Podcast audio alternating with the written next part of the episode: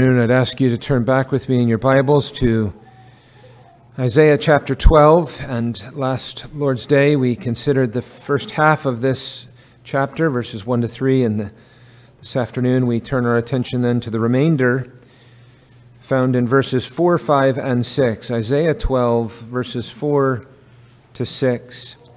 And in that day shall ye say, Praise the Lord, call upon his name. Declare his doings among the people. Make mention that his name is exalted. Sing unto the Lord, for he hath done excellent things. This is known in all the earth.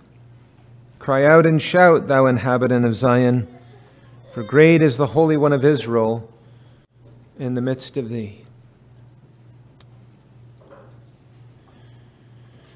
It is not enough for us merely to know the gospel, not merely enough to even retain in our minds the truth of the gospel, but we are called upon by God to speak the gospel.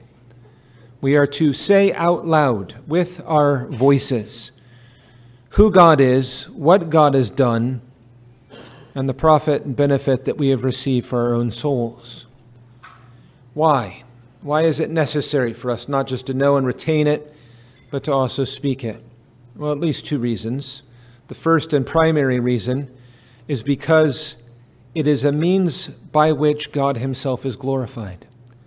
God receives glory in the proclamation and rehearsing out loud of all that He is and all that He's done, and what He has done even for our own souls. And so it's a means of glorifying Him. If man's chief end is to glorify God and to enjoy Him forever, and it is, this is our primary purpose. And one of the ways in which we fulfill that primary purpose is by speaking about the things of God. So it's important for His glory. Secondly, it's important for our own souls. It's important for our own souls. We actually benefit immensely by hearing ourselves speak about the things that God has done for ourselves. And this is, you know, one of the benefits I think that um, perhaps ministers miss out on when they don't do open air preaching, where, you know, week by week they're they're saying out loud the basics, going over the fundamentals of of the gospel. It's good for for their own soul, but it's not just true for ministers in open air preaching. It's true for all of us, ministers and people, in our daily life. When we begin to tell someone else about what we've seen, what we've heard, what we've learned about who God is as a Savior, about what God has done in the gospel and how it has affected and transformed our own souls, we find far more benefit in our own souls than most of the time those who hear us. It's a delightful and, and spiritually savory influence upon us. We benefit ourselves by speaking out loud about the things that the Lord tells us and has shown us. Well, we're here in Isaiah chapter 12, and much of what is found in the second part relates to what I've just mentioned about speaking and declaring the great things that God hath, hath done for us. You'll remember here the context. Uh, this, this second half is introduced with the same words as the first half. It says, For in that day shall ye say. And this goes back into chapter 11 at verse 10, where we see uh, something similar. And so we noted previously that the context for all of this, what day? In that day. Okay, it's not in a day, but in a specific day, in that day, the definitive article. What day is it? Well, it's the day of the coming of the Lord Jesus Christ, the day of his reign from glory, and so on and so forth. And we've noted, in light of uh, Isaiah chapter 11, that it has first relevance for what is prophesied in, in, chapter, 11, in chapter 11, which is parallel to what we see in Romans 11. So, the day that the Lord has appointed for uh, days of gospel advance and glory in the recovery and grafting of the Jews back into the stock of the church, and with them the fullness of the Gentiles being brought in. But we've also noted that that it is applicable wherever the gospel goes, and at all times that the gospel is proclaimed, and wherever Christ's reign is to be found. And so it's applicable in all those circumstances, including our own, and including at this time and in this place. You can take all that you'll recall from previous the last few sermons, uh, some of the other details that pertain uh, to all of this. We bring that with us in coming to the second half of Isaiah chapter 12. We're going to note two things this afternoon, two primary points. There is, first of all, God's deeds, and then secondly, the response to those deeds. So, God's deeds and then the response. So most of what we see described here is actually the language is, is, is addressing our response, but we begin with and the text makes clear. We begin with God's deeds. First of all, God's deeds. Who is it that's commanding? You know, we have a, a number of, of running injunctions here. Uh, you shall say, call upon his name, declare his doing, sing, cry out, and so on. Who is it that's commanding it? Well, it's the one who first does excellent things to which we're responding. And so God is the one who goes before us and he accomplishes all these works that he's going to do. And then he commands us how to respond to those, what we're to do, say, think, and resolve uh, to do uh, in response to these things. And it's, of course, you'll notice um, two places in this section you have the word for. So, amid all of these calls to call upon his name, declare his doings, sing, and so on, you'll notice, first of all, in verse 4, that it says, um, in that, excuse me, you, will you'll, you'll notice in verse uh, 5 sing unto the Lord, for he hath done excellent things. This is known in all the earth. So here's the purpose, the reason. It's because of God's deeds. That's where we begin with God's deeds. Or in verse 6, for great is the Holy One of Israel in the midst of these. So it's who he is and what he does precedes our response to all of that. And so we, we begin rightly in understanding this passage with, with God's deeds. He is the Lord, He is Jehovah, He is the Holy One of Israel. This is, of course, this title of Holy One is something very near and dear to Isaiah's own heart Holiness is found throughout the entire book. He's talking about holiness so frequently, and we recognize why. We trace it back to his experience as it's recounted for us in Isaiah 6 when the heavens are open and the, the, the train of the Lord is filling the temple, and he's hearing this, this anthem Holy, holy, holy. Right? This has an indelible impression upon him. It shapes his thinking and it shapes much of what is given by inspiration in his message. But it's not as if Isaiah stands alone in this. I mean, go to the New Testament, you think of Mary. Right? Mary has something to say about this as well. She says, Holy is his name. Right? When she's speaking of the Lord, the Lord's come and appeared to her and, and told her what's going to happen. Holy is his name. Or you think of, of Hannah a counterpart in the, in the Old Testament to Mary, and there she is. None is as holy as the Lord. And we could begin to multiply examples. Many of them will come to your own mind uh, at the moment. This theme of addressing, recognizing, and addressing the Lord as the one who is holy. And one of the things that's so shocking about this, of course, is that the natural man absolutely hates holiness. The natural man hates holiness. He can tolerate the idea of God's mercy. But the idea of God's holiness is intolerable.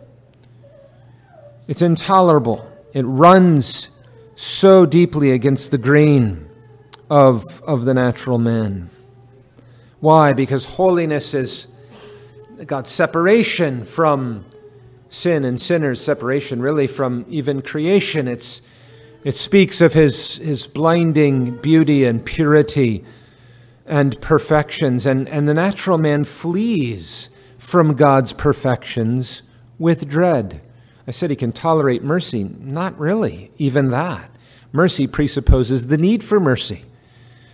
And so the natural man flees from the perfections that are to be found in God with dread. Who God is is a testimony against us, not only what God says. And so they will defy God's holiness, but they will never deify God's holiness. You think of the Greeks with their pantheon. You know, they'll, they'll fabricate out of their depraved imaginations these make believe gods. And, you know, they're gods that give us this thing, and they're gods that give us that thing, and gods that control, you know, the storms when we're on the sea, and gods that, part, you know, deal with the water, and so on and so forth. But look as long as you wish. None of them are characterized by holiness.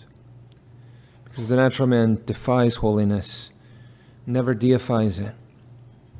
Everything that belongs to God, everything that is uh, found in God is holy.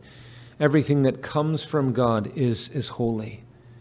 Right? We have a Bible, and on most of our spines, like mine, it says Holy Bible. His Word is holy. It comes to us separated from all other books, perfectly pure, and so on. You think about His law. His law is holy. It's one of the main attributes given to us of the law. You think about within the law, God's day. The Sabbath is a holy day. We're to sanctify it, we're to keep it holy right? His day, everything that comes from him and belongs to him is holy. Even his angels, right? The, the elect angels are referred to as holy angels, the servants of the Lord that are dwelling in his presence. Well, we look below the heavens, and lo and behold, his people are accounted a holy people, separated from the rest of mankind, as unto the Lord. Holiness is written over all of this. His worship is holy, right? This is the, one of the big messages that comes, comes to the Israelites. They show up at the temple, and the high priest comes out, and he has a golden plate on his forehead. Holiness unto the Lord. They're, they're faced with the reality of, of all of, of these things. So the natural man hates holiness, but the believer delights in holiness. That which was the revulsion of our hearts in the past becomes the delight of, of our hearts. We love to worship Him in the beauty of holiness. We, we think of holiness as beautiful, exquisitely, irresistibly beautiful. It's attractive. Just as attractive as someone groping about in the dark would find light and, and, and, and running to the light, to have the light hit our face and illuminate our paths, and so on. So much more with the Lord. There is beauty in His holiness. We delight in it. We would have it no other way. We're so thankful that the book we read and hear preached from and sing from is a holy book, and that all that belongs to the Lord is holy. But here in verse 6, it says, Great is the Holy One of Israel in the midst of thee. His greatness is unsearchable. That is, you can't plummet the depths of it. You can't discover it all. You can't find out all of the greatness of who God is Himself. Indeed, when we think of anything that relates to who God is, the greatness of that that our mind lights upon is so great that you can take everything else collectively and amassed in the entire universe, everything outside of God, and it is as nothing in comparison. So great is his greatness, the, his greatness in his being, his greatness in terms of his eternity, from everlasting to everlasting. He is, he is God. The greatness of his wisdom, which Paul says is past finding out. The greatness of his power, which is invincible. The greatness of all of his resources, limitless, infinite resources in his being.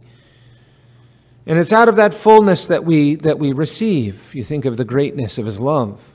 Right? Paul says, Look, get out your calculator, your measuring tape, whatever other metaphor you want to use, and start attempting to measure the length and height and depth and breadth of the love of the Lord Jesus Christ. He says, You can't. You can't get your mind around it, much less anything else. It's incomprehensible in its extent and fullness, the greatness of God's love. Great is the Holy One of Israel. Great is the Holy One of Israel. This is where we begin with who God is and where is his residence. The Holy One of Israel in the midst of thee. In the midst of thee. Jehovah Shammah. God is there. Right, this is the great promise and this is the core privilege of all of God's people, prefigured through all the Old Testament types, fulfilled in the person of the Lord Jesus Christ. God is near. God with us. We who were at one time far off have been made nigh through the Lord Jesus Christ. The Lord in the midst, the manifestation of his presence to his people.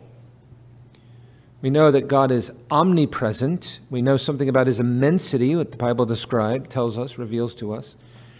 But there's the manifestation of his presence in the midst, in the middle of his people, so that you can have a handful, two or three, gathered together in Christ's name, and Christ is in the midst. The very minimum. A worship service is called, a blizzard comes and only the minister and one other person shows up. They conduct worship. There's the two.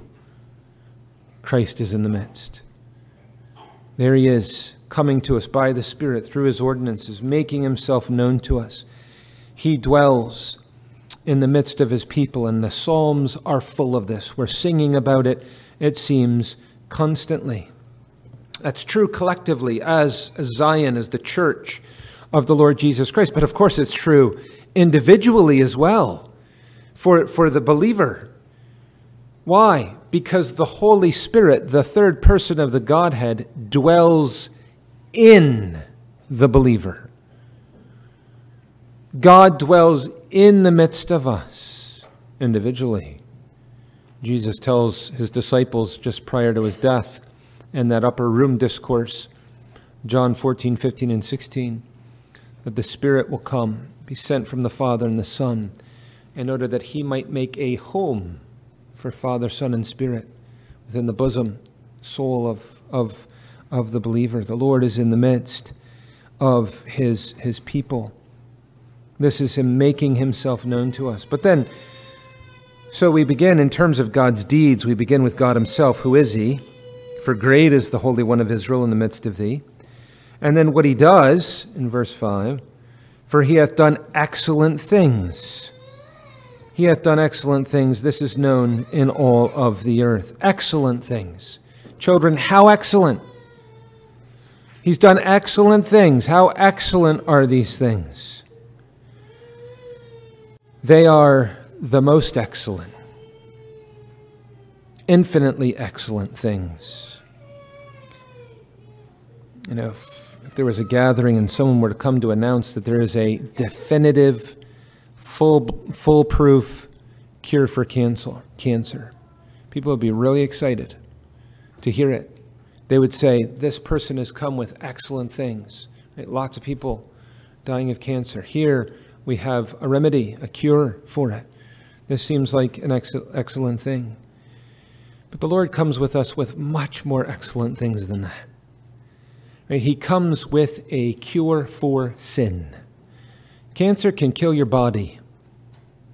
Sin will kill your body, for sure, and your soul, and it will result, for the body and the soul, eternal death and damnation for all of eternity. A bout of cancer, in contrast, even a, even a fatal one, terminal one, in contrast to eternity in hell, is nothing. Christ has come to cure sin. Now, in saying that, and if we want to extrapolate, we can actually say that it encompasses everything else. So, in a sense, it is the cure for cancer. The Lord has come in his redeeming work with a cure for sin. Sin is the cause for disease and death, and so on and so forth. And in his accomplished work, he's destroyed death. And he is pleased to heal disease in this world at times according to his will, but he heals all disease for all of his people. In the end, the resurrection is the answer to everything that ails you, everything that kills you. This is the most excellent thing. These are the most excellent things that the Lord comes with. So excellent, the passage says, that they will be made known in all of the earth. So excellent that they'll be known in all the earth. I mean, if someone does a great feat, there's a scientific discovery, everybody's talking about it. It's on the headlines and internet, and people in the streets They're saying, hey, did you hear? Yeah, yeah. Or someone breaks some athletic record. You know, they broke the world record for all of history and running the fastest mile or whatever. People are going to talk about it. Did you hear about this, that, or the other thing? But this news about the most excellent things is going to spread like wildfire and cover the earth. So that, as you well know, the knowledge of the glory of the Lord will cover the earth as the waters cover the sea. It's made known in all of the earth. Now, we take this, of course, in its immediate context, and you think of what is described in Romans 11 and the ingrafting of the Jews, the fullness of the Gentiles being brought in, life from the dead, this, this, this unparalleled influx in terms of gospel advance and so on and then you come back to a passage like this and say, He has done excellent things. Um, for he hath done excellent things. This is known in all the earth. And it brings a whole new meaning, doesn't it, to what that may and does entail for us here. It spreads like wildfire. This is good news. The good news of the gospel in the hand of God being brought forward in demonstration of his own power. And if someone comes and says to a person who has plenty of wealth, hey, I'm going to give you another $10,000, well, that's, that's nice. It's not great news, really. I mean, it's, it's fine, but it's, it's not great news. So much of man's news is either not good at all. I mean, if you listen to the news, most of it's bad news, so it's either not good news or not relevant, not relevant to what's really important, not relevant to what really matters. In Psalm 126, I've, last week I did the same. I connected what we have here to Psalm 126 just to kind of help us in expanding our appreciation for that particular psalm. It's speaking about the Lord turning back the captivity of Zion. And um, You'll notice the language there. Then was our mouth filled with laughter, our tongue with singing. Then said they among the heathen. So this is the heathen speaking. The Lord hath done great things for them. And then the response The Lord hath done great things for us, whereof we are made glad. Right, so this is true if you want to think in terms of its immediate fulfillment in the future and millennial glory how that will be the case, the great things that the Lord has done. Uh, but it's true as well, in, in a measure, for the people of God in every age, wherever the gospel is, is proclaimed. The Lord is bringing good news. Good news. The good news is chiefly found in the incarnation, that which everything has been pointing to in chapter 9, the Son that is to be given, the child is to be born, son that's to be given. Uh, chapter 11, the one who's, who's prophesied there is Emmanuel, and so on. It's chiefly in the incarnation. And isn't it, isn't it interesting that um, when, when, when the incarnation occurs, all of the all of the things that are described actually reinforce this right the, the heavens are parted open there's this angelic host and they're singing glory to God in the highest. And there's this declaration of good news that the incarnate God is come and the Son of God has, has been born. And then you, you have the, the shepherds and they're receiving this and they're going with that news. And then you have the wise men who hear tell of the news, and they're coming from, you know, mind-boggling distances in that in that time to, in response to to the good news. And then you have all of the individual examples. Jesus is brought into the temple, and look at the language of Simeon. Simeon is absolutely elated. He's saying, It's happened, it's come, this is the best news ever. I can die now. You know, Lord, take me home. You know, here the redemption has, has come. Anna, who's ancient, is, you know, same thing, these sorts of responses to the incarnation of the Lord Jesus Christ. It's, it's the same everywhere you look. And no wonder, because the, the, the excellent news that, that is associated and attached to the coming of the Lord Jesus Christ answers absolutely everything that is worst in this world. The coming of the Lord Jesus Christ is the coming of the one who is life and who bestows life, who is light and who scatters darkness. We live in a world of death. You know, you have leather shoes on that represents a dead animal. You know, you ate meat at lunch that represents death. You have death all over the place around you, people dying, things dying, and so on and so forth, right? The world is is built upon the ruins of, of death. And we too are going to die, and we can see the, we can see the beginnings of it uh, already in our own bodies. The Lord comes and He, as I like to say, bad grammar, but it makes, the, it makes it stick in our minds. The Lord Jesus Christ came and He died death dead. Right? He died death dead. He killed death. He defeated it. He conquered it. He had victory over death. This is the best news because some of the worst things that we have to face in this world are the reality of death as a consequence of sin. All of the loss that that re- represents. What else? Hell on the backside of death. The Lord Jesus Christ came as the one to destroy hell, to deliver, as we sang from Psalm 40, people from this pit and to set their feet upon himself, the cross of the Lord Jesus Christ. He defeats hell. He shuts its gaping mouth for the people of God. He snatches them as brands from the fire. He delivers them so that they will know nothing, nothing, nothing of its pains and torments. This is excellent news indeed. The devil the enemy of all that is good and God. He too, his head squashed like a bug by the Lord Jesus Christ. The devil defeated, the devil exposed, the devil vanquished, the devil humiliated.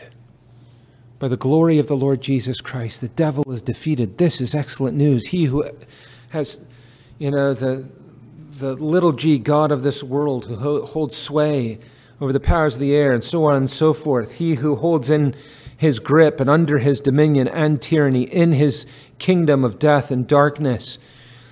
The Lord comes and destroys him and kicks open the gates of his kingdom, levels to the ground the walls, and sets free captives by his grace. You think of all the consequences of this the Lord coming and saying, I'm going to address pain, physical pain, soul pain. I'm going to I'm going to remedy sickness. I'm going to I'm going to remove all suffering. I'm going to defeat all unjust war. You can multiply it, right? We open the, the pages of, of Revelation 21 and 22, and there it is. And the Lord's saying, There is no more death. There is no more pain. There is no more sorrow. All these things are gone in coming to glory in heaven, the Lord Jesus Christ has brought an end to all of this for his people. This is the most excellent news. For he hath done excellent things, and it will be made known in all the earth. Why? Because as we saw last week, God himself is my salvation. God is my salvation. Not just God brings salvation. He himself is salvation. And he gives himself to his people, and therefore they are saved. And so we, we begin with God's deeds. Secondly, the response, which is what forms the rest of verses 5, 6, and 7. Who is it that's being addressed? Uh, we're told that it is the inhabitants of Zion. Cry out and shout, Thou inhabitant of Zion. Inhabitants of Zion. Hmm. You tie again this to Isaiah 11, Romans 11, and you go back to Isaiah 2, and we could read all of verses 1 to 5, which speak about the, the uh, postmillennial glory. But notice in verse 3 And many people shall come, uh, many people shall go and say, Come ye, let us go up to the mountain of the Lord, to the house of the God of Jacob, and he shall teach us of his ways. We will walk in his paths, for out of Zion shall go forth the law and the word of the Lord from Jerusalem. You take all of that and connect it to what you see here at the end of, of chapter 12. Right? It's speaking about the city of the great king, not just, not just the picture of the rock upon in the city of Jerusalem upon which the temple is built and so on and so forth. This is speaking about what that represents regarding the church of, of the Lord Jesus Christ. Glorious things are spoken of thee, Zion, O city of God. The church is the most glorious institution ever known to man. This is what it's speaking about the church of the Lord Jesus, so that we come to the New Testament scriptures, and there we are in Hebrews chapter 12, and we're told, You haven't come to Mount Zion, but, or you haven't come to Mount Sinai, but ye are come to Mount Zion. Indeed, we have. We have come to Mount Zion. There's a day coming when the Jews will come back to Mount Zion. The fullness of the Gentiles will come to Mount Zion. We ourselves are found right now with our feet within the borders of Zion. To be a citizen of the household of God. That's who's being addressed. The inhabitants of Zion. And the exhortation, the command, the injunction is what? Well, there's six parts actually. We're commanded to do six things. You look at who God is and what God does. How are we to respond to this? This is how we're to respond to it. The first thing is praise. And in that day shall ye say, Praise the Lord. This is a God centered joy. This is God centered thanksgiving. Sin came and spoiled joy. Sin gutted the world of joy. Salvation restores joy and brings it with fullness. We are a people of praise. We rejoice in the Lord, Philippians 3 1, Philippians 4 4, twice in short compass. We see it all through the Psalms. We rejoice in the Lord. It is a God centered, Christ centered joy. Isn't it interesting that um, you look at the redeemed of the Lord? And, and we're told that God Himself rejoices over His people. He rejoices over His own people. Is it any wonder then that Paul says to the Philippians and says to the church in Thessalonica that they are Paul's joy? Of course, of course that's true. It seems a little odd at first, you know, you think, well, these people in, in Philippi or in Thessalonica, whatever, Paul's saying, You're my joy and my crown, he says to Thessalonians. Thessalonians. But of course, because the Lord rejoices over his people. And so God's people should rejoice over God's people as well, because our joy is in the Lord himself. It's praise here.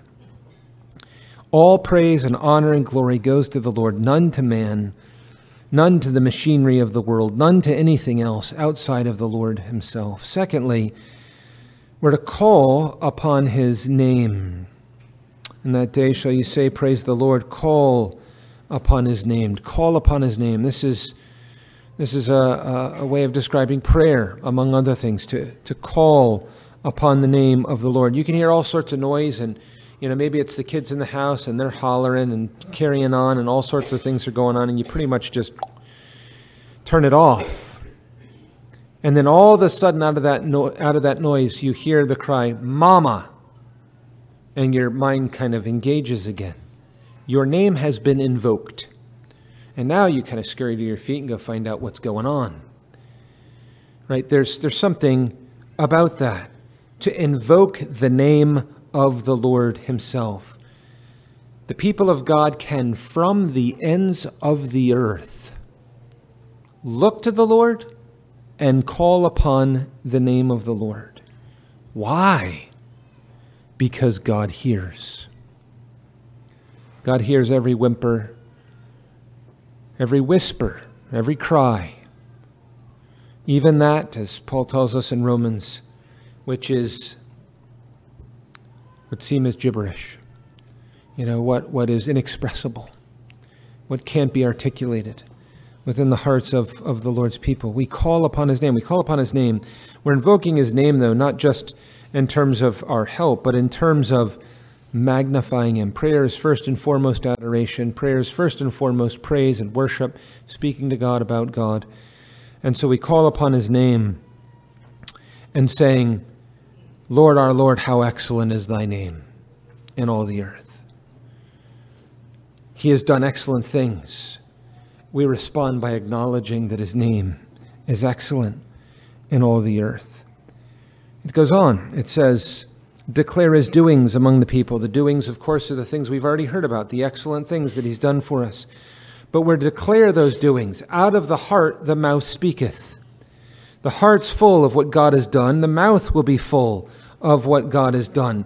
Everywhere in the Gospels, this is true, right? The blind man from birth is healed by the Lord Jesus Christ. He can't keep his mouth shut if he wants to. Instead, he's running hither and yon and telling people about who Jesus is and what Jesus does. It's proclaiming the good things that God has done for his people. And that could be multiplied. Instances of that can be multiplied. Right? In the Psalms, we, we say, Come hear what the Lord has done for my soul. We're saying, Listen, you got to hear this. Listen to what I'm about to tell you about what God has done for my soul. And the reason for that is not just to recount something interesting or intriguing, but to draw on another portion of the Psalms so magnify the Lord with me. Let us exalt his name together. We declare his doings in order to bring others into the orbit of worshiping and adoring him, of extolling and magnifying him. We're a means through which they are stimulated to praise him and to come to him and to receive from him and to glorify him. We're to declare his doings. This isn't just ministers are called to preach, other people aren't. But it's not restricted to ministry, it's not restricted to preaching here.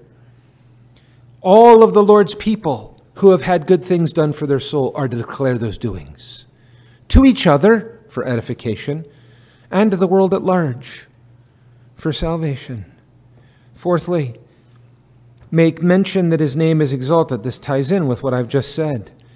This is, there's something here of feeling. This is something not just recounted in a way that is um, abstract, it's felt, it's something lived to show God's greatness. This is what desperately, men desperately need because people make idols and they fashion those idols after the likeness of themselves, and then they become like what they worship and so on. But men, as we sing in the Psalms, you know, men, men think to themselves that God is like them. And that's how they're going to always think. But we're, ca- we're called to come. And as this passage says, make mention that his name is exalted. He is not who you think he is. He's not at all like you think he is. And all the distortions and perversions and the depravity subjects minds to need to be answered and addressed. And we need to say, You need to see and hear and understand the greatness of God. I'm, I want to tell you about Him and show you His, His greatness. I think at times people are shy, timid, feel vulnerable, and so on. And I get it. It seems unnatural, it seems awkward, out of place, whatever, to say certain things at certain times to certain people. I'm here to tell you from, from experience a single sentence about the Lord, as strange as it might feel, and as difficult as it might be for you to express it, can be like a bolt of lightning to someone in the workplace, at school, in the neighborhood, by the grace of God, to muster the boldness and say something about God's greatness and let it sit there. Put it out there. And it, it may jolt people a little, but it'll be kind of jolt you get from a bolt of lightning. The Lord is pleased to use the means He's appointed. Fifthly, it goes on, make mention that his name is exalted. Sing unto the Lord. Sing unto the Lord. One of the things that struck me here in studying this passage was that this is actually an incredibly peculiar feature of the Lord's people. Christians are singers. We're a singing people. Christians sing you, you, know, we're used to this, right? We're, we're accustomed to it. It's so familiar to us. But if you stop and think about it, look around. No one sings. They'll listen to music. Everybody does tons of that. They may even try to a little bit sing along with it at times in their car. But generally speaking, people don't sing. It's interesting because even the false forms of Christianity, like Rome, they don't sing either. They don't sing in their Mass and all the other gibberish they do. Christians sing. This is something very peculiar to the Lord's people. The Lord loves to hear his people sing. He loves it. You know, we might, might hear someone in the house playing piano. It's kind of refreshing. They're playing a classical piece, whatever, and it's, it does something that's kind of refreshing to my, my heart. Or they're, they're practicing their violin or something. That's stimulating. But what is it to the Lord, right? For his people to praise him. Well, the Bible says he inhabits those praises. That gives us a clue. But the Lord loves to hear his people sing. And this is one way in which we magnify him. The Christian is very different. We sing every day. We sing in family worship, we sing at public worship, we sing at the prayer meeting. We're singing people. And it's part of what God's designed for us to respond to the great deeds that God has done. We're to sing to Him. Sixthly, it says, Cry out and shout, thou inhabitant of Zion. So the last thing is, in terms of response, is to cry out and shout. Now, crying out and shouting in and of itself is nothing remarkable. The wicked will cry out on the last day when their souls are damned. The foolish virgins cried out, pounding on the door to be let in, and were shut out.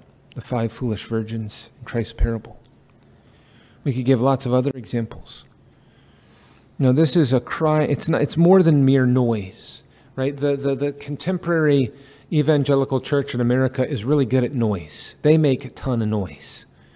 They can fabricate all sorts of noise. It's not noise that is, that is needed. It's not even cry out and shout in the pulpit, right? You have screamers, preachers who are just screamers, screaming at the top of their lungs the entire time. We don't dismiss that entirely. The Bible says, the prophets, lift up your voice like a trumpet. There's a time for the minister to raise his no- voice. He can shout not screaming the whole time. But even that's not what we're talking about, right? So, so it's this cry out and shout. It's, it's actual, it's, it's depicting joyous sound that is directed unto the Lord. How do we know? Because you can take clues from other places. You go to the New Testament, go to the book of Revelation, and it says in Revelation, saying with a loud voice, Worthy is the Lamb who was slain Exclamation mark. Saying with a loud voice, Worthy is the Lamb. That's heaven. The depictions given to us of heaven are similar. The voice of the angels is like mighty roaring uh, waters, we're told. Other times, the sound of trumpets. All of that depicts volume, loudness, right? And so this, this, is, this is helpful to us. It's speaking about crying out and shouting unto the Lord. This can't take place without exertion. And that exertion is fueled by enthusiasm. That exertion is fueled by desire. You think, wow, it's rather awkward, right? Is it really? I mean, go to the Clemson, you know, Death Valley, go to the ball game, and the noise would be deafening, I'm sure. Right there, you're going to hear lots of people screaming at the top of their lungs, and no one thinks it's weird. So the concept shouldn't be utterly unfamiliar to us. You know, what, what the, what's being pictured should not be utterly unfamiliar to us. We're to be a people who are engaged. In our praise, we sing with volume as God gives us help. And it's a picture, if you will, of shouting from the mountaintops the glory of the Lord. And I think of this lifting up the voice in the street. You think of the language of the, uh, the wa- Lady Wisdom in uh, the book of Proverbs. She stands at the head of the street, lifts up her voice, calling to the simple to come. I've preached on that on the street, actually. But the, the point is, this is what's being described. We're to, we're to cry out and shout in this sense before the Lord. All things are to be done decently and in order. We're not describing the kind of chaos that happens in the church at large today, but it, it, we also don't want to gut it of its meaning and say, well, it means nothing. No, it's speaking about hearts that are full and mouths that are full and, and the expression of that uh, to the Lord. And so you see, we, we begin with gospel deeds. We, we, it results in a gospel response. Right? You think of the Heidelberg Catechism, you have guilt, grace, gratitude, that tripart, triad, right? The, the, you begin with guilt and then you're led to grace and then it results in, in gratitude or you begin with sin and misery and you're led to salvation in christ you respond with thanksgiving and new obedience and so on that gospel pattern that's seen in so many places throughout the holy scriptures well we have that we have we have the deeds of god and the response to those deeds but you can invert that if there's no response there must be no sight of the deeds if there's an absence of praise and calling upon his name and declare his doings and making mention that he's exalted and singing to him and crying out and shouting, if there's no response, it must be a result of there being no sight of the deeds in themselves. Which helps us because that means to increase our response. That can only take place by increasing our sight of the deeds. deeper, fuller, sweeter familiarity with who God is and what God does is what produces the love and gratitude and obedience and all the six things that are listed here in responding to the Lord and to his grace. This, this will all be set on steroids in the days ahead when the Lord comes in the power of his glory with the gospel and we see the, the, the, the Lord fulfilling the prophecies that He's given in the latter day glory. But, my friends, we are able to drink from this cup, to savor it, to revel in it, because we live right now in the reign of the gospel and under the reign of the Lord Jesus Christ. We are beneficiaries ourselves. This will be put into the mouth of, to use Paul's language, all Israel in due course but it is put into our mouth and heart right here and right now. May the Lord gather glory to himself through these things. Let's pray. Almighty God in heaven, fill our hearts and thereby fill our mouths with praise for thy great name. And receive that praise through the mediation of Jesus Christ. Truly, the Lord hath done great things for us, which will be made known in all of the earth. Thou hast done great things for us, whereof thou hast made us glad. Lord, we are thankful for Christ and all that he is and all that he's done. Magnify thy Son, for we ask it in Jesus' name. Amen.